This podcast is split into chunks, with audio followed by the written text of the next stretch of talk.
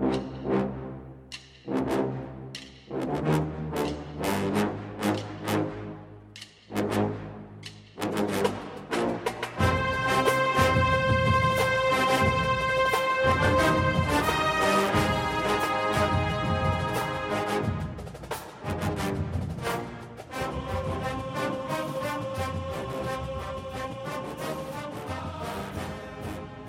Good morning, Bucknutters. Welcome to the Bucknuts Morning Five here on Friday, January 14th, 2022.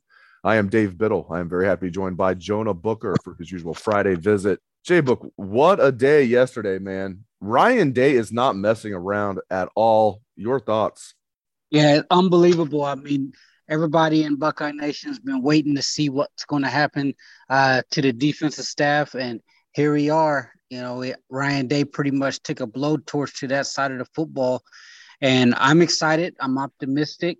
Uh, if they can get this defense fixed, then it looks like Ohio State program is going to be ready to take that next step because the offense is already there. If they can get the defense to just be competent, then this there should be no reason why this program is not competing with Georgia and Alabama for national titles and not only just getting there, but winning the whole darn thing do you want to start with arrivals or departures? there's, there's a lot of both. You want to start with arrivals? Yeah, let's let's talk. Let's talk about the departures because okay. you know Kerry Coombs and and Al Washington. You know, I just want to say thank you to those guys for the service that they provided for Ohio State. I thought Kerry Coombs, he was a guy that gave it his all to Ohio State. He he was the emotional uh, leader in that 2014 national championship, and he came back from the NFL, got a little in over his head when it came to the play calling duties. But make no mistake about it, that guy loved Ohio State, Ohio State football. He loved the kids there. You even talk to any of the kids that's left the program that he coached, and they will they will to the words say that he genuinely cares about his players, and he was an awesome, awesome mentor to them. It's just at this time, I think it was time to move on from Kerry Coombs. I wish him nothing but success going forward. And same thing with Al Washington. You know, you hate to see guys have to up and move their families, but this is big boy college football.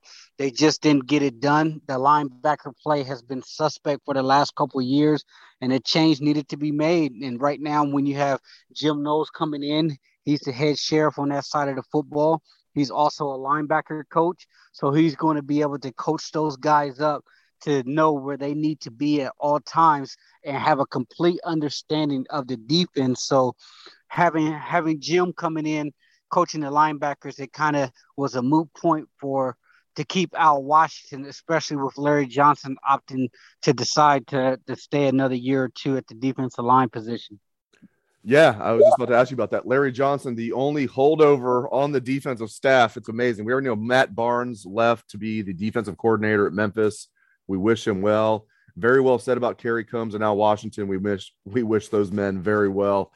What was the biggest surprise though yesterday? Was it Al Washington losing his job? We'll get to the arrivals in a minute, but as far as the departures, did Al Washington surprise you at all? It didn't really surprise me, um, especially with Jim coming in and him being a, a linebacker coach himself. I just think that Al he missed on a lot of his his development targets in the linebacker room. The fact that we're having to move, you know, offensive guys over in order to play and asking those guys to play at a high level, that is an indictment on Al. That's his unit. That was his group. This is Ohio State. This is in Akron. You're recruiting at a high level. You're recruiting four and five star guys at the linebacker position. And if you can't get the every ounce of juice out of those guys, then it's time for someone else to have another swing at the bat. So I wasn't surprised. Um, I just think, you know, if you're looking back for for Al, I'm sure he probably wished he, he would have took that Tennessee gig yeah. that he had a million dollar offer on the table last year, and Ryan Day convinced him to come back. But you know, those are some. That's the nature of the beast. You know, you you take those type of gamble gambles. Sometimes it pay off, sometimes it doesn't. But hopefully, he'll land on his feet somewhere. Yeah, no doubt about it, man. He's got to be regretting that they offered him well over a million dollars. I believe they were going to double his salary. He would have been a defensive coordinator and Tennessee looked like they were like, you know, downtrodden. They actually had a pretty good year. I mean, Heupel looks like that was a really good hiring. I mean, hopefully Al Washington can um, again, as you said, get back on his feet and uh, get back in that position where he can be maybe a defensive coordinator in the SEC one day or in any big time program. All right, let's move on and look at some of the arrivals. Let's start with Perry Eliano. Perry Eliano, age of 43, he was the Cincinnati cornerbacks coach the last two years under Luke Fickell. He has experience as the Bowling Green defensive coordinator. He's been at New Mexico. He was at UT San Antonio for a while. I really, really like this hire. Perry Eliano as the Buckeyes safeties coach.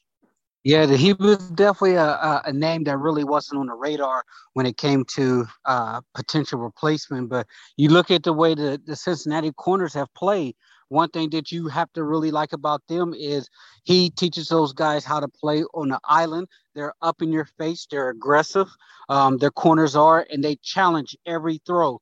Um, so I'm excited to see what he brings to the table because if he can get that type of play out of those guys in Cincinnati with the talent at Ohio State, especially at the cornerback position, uh, with the guys that they have coming back, he's going to have a lot to work with. Uh, one thing that I'm going to be curious about is will his defensive backs turn their head around to find the actual football? I didn't watch enough uh, Cincinnati games per se to to really study their corners to see what their technique is. But that was one of my biggest gripes about Kerry Combe coach corners is those guys had no idea a lot of times where the actual football was at. They were always taught to play the eyes through the hands, which you know that's that's something that a lot of defensive back coaches teach, but is also a, a very um, penalty friendly type of technique, meaning that you can get you can get a lot of pass interference calls on those, or you can also, you know, um, not see where the ball is at and the guy can go over top of you. So I'm curious to see if the DBs will be turning their heads to look for the football because the more times you find the football, the more opportunities you're going to have to get your hands on the ball. So I like to hire. Um, is going to be a wait and see approach for me because he he's a guy that's been coaching the position for 20 plus years.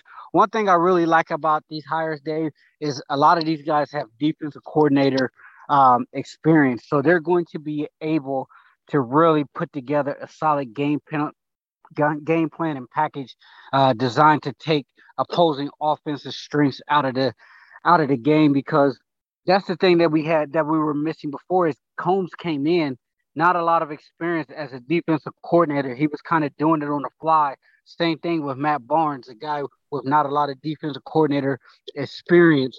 But with these guys, you're having a lot of grizzled veterans coming in here who have a solid technique that they want to teach, but they also would know how to get those guys prepared properly on Saturday. Yes, sir. And another one is Tim Walton. I love this hire. Tim Walton coming in as the corners coach, former Buckeye corner. Tim Walton played for the Buckeyes from 1990 to 93. And I'm telling you, man, I mean, the early years of the Cooper era, they, they were they were not good, but they started getting good right around Tim Walton's, you know, his upper class season, like especially 93 is when Ohio State really burst on the scene. Is like, oh, Ohio State might be back. I love that Tim Walton's coming in as corners coach. He's the age of 50. As you mentioned, Jay Book. I mean, he's one of these guys that has a lot of experience as a defensive coordinator, was the Miami Hurricanes defensive coordinator at the collegiate level back in 2007, was the at the time St. Louis Rams defensive coordinator in 2013, has a ton of experience in the NFL, has been there the last nine years, including the last three years with the Jacksonville Jaguars as their corners coach. Tim Walton coming in as corners coach. I love this, JB. Yeah, I do too. And if you're to believe Jalen Ramsey of the Los Angeles Rams, he's called Tim Walton one of the best defensive back coaches that he's ever uh, had him, So if Jalen Ramsey giving him props like that, then that tells you that it's a home run hire. Uh, he's a guy coming from Jacksonville with had a poor, poor showing as far as an organization. But however, their passing defense was right there in the middle of the pack of the NFL, which was pretty solid. So he's coming over with a lot of experience. He's a true Buckeye. You know, he knows what it takes in order to win in this program. And I just think that, you know, with the guys that they're coming in, they're also going to be able to really recruit in different hotbeds. Like you're going to be, uh, you know, Walton down there in the South being able to recruit. He can uh, show off his NFL pedigree. And it's going to be the thing that I look like about all of these guys, Dave, is they're going to have Ohio State defensive backs playing aggressive. Um, meaning that they're not going to be reckless, but they're going to be in your face. They're going to challenge you to make the the proper throws, accurate throws, and that's kind of been the yin and the yang with the defense. Last year, you know, the passing offense, you know, was terrible. Rushing defense was, you know, pretty solid. This past year, you know, with with Burke and, and young Burke in there stepping up, the passing defense was solid, but the run defense was suspect. So if they could just figure out a way to put it all together and still be an attacking defense because one of my biggest pet peeves when it came to this defense over the last several years is I hated the way they played on their heels. If you watch Georgia, you watch Alabama, those guys are coming downhill with their hair on fire and they're they are setting the tempo and the tone to where when you line up, you better have your chin strap buckled up because they're going to smack you in the mouth. I haven't seen that from Ohio State defense in years. so if they can get back to that aggressive nature to where they're punishing people and they're dictating the terms, because you look at that Michigan game, during that Michigan Michigan game, there was never one time where I felt like we were taking it to them. I always felt like our defense throughout that entire Michigan game was playing on our heels, and eventually the floodgates busted open and they were just running wild on us in the fourth quarter there. So we have to get back to being able to setting the tone and coming downhill and smacking somebody. I love it. Last thing, we'll get you out here on this. So Day is a killer. Ryan Day is a killer. I mean, 52nd ranked defense, and, and he overhauls the defensive coaching staff as expected. They also had the number one total offense in the country, the number one scoring offense in the country, Jay Book. And he says, Greg Studrawa, not good enough. We're getting rid of you. We're bringing in Justin Frye. and you and I talked about this on last week's show that this was a possibility, strong possibility. It's now official, been official for a few days. I love this. It's one thing to say, okay, our defense was mediocre. We're going to overhaul the defense. The offensive line, I mean, it wasn't up to par. It wasn't terrible, but I think that just goes to show, furthermore, it's not just Day overhauling the defense. Number one total offense in the country, number one scoring def- or scoring offense, and he still replaces Greg Studrawa with Justin Frye.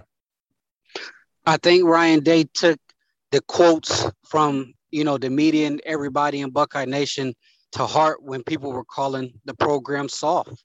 I think I think he took that as a call of arms to where he cannot have the program slipping into a direction to where they're known nationally as more of a Big 12 basketball on grass type of program. And I think it really frustrated Ryan Day that he had to abandon the run game so many times this past year because the offensive line was just not physical enough. And that's part of the reasons why Stud had to be relieved of his duties, along with too many recruiting, too many recruiting misses on the trail where he missed out on a lot of big time tackles uh, that Ohio State was in on. And then you, you know, you look at the defense and it's kind of been the Achilles heel. I felt like he didn't have any choice but to make uh, some type massive change on that side of the ball because it just was not good enough.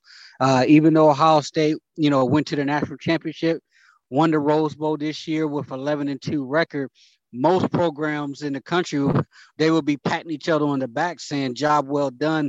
These guys will be getting raises, but the fact that Ryan Day is going no hose no hose bar here and he's cleaning house tells me that he is serious about winning a national championship at Ohio State.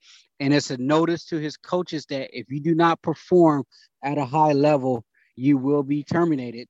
And I can respect that because this is big business here. If you're going to be expecting to pay him, you know, potentially eight to ten million dollars when his contract is renewed, Ohio State fans are going to expect Ohio State to be right there in the mix, um, you know, as a complete football team with the Alabamas, with the Georgias. So if, if Ryan Day can, you know, keep these guys accountable, then I think the program is really ready to take off and take this thing to a new level. Great stuff as always from Jonah Booker. Thank you very much, Jay Book. Thank you to all listeners out there for tuning in the show. We appreciate that very much. Hope everyone has a great day and a great weekend. Let's hear that Buckeye swag, best damn band in the land.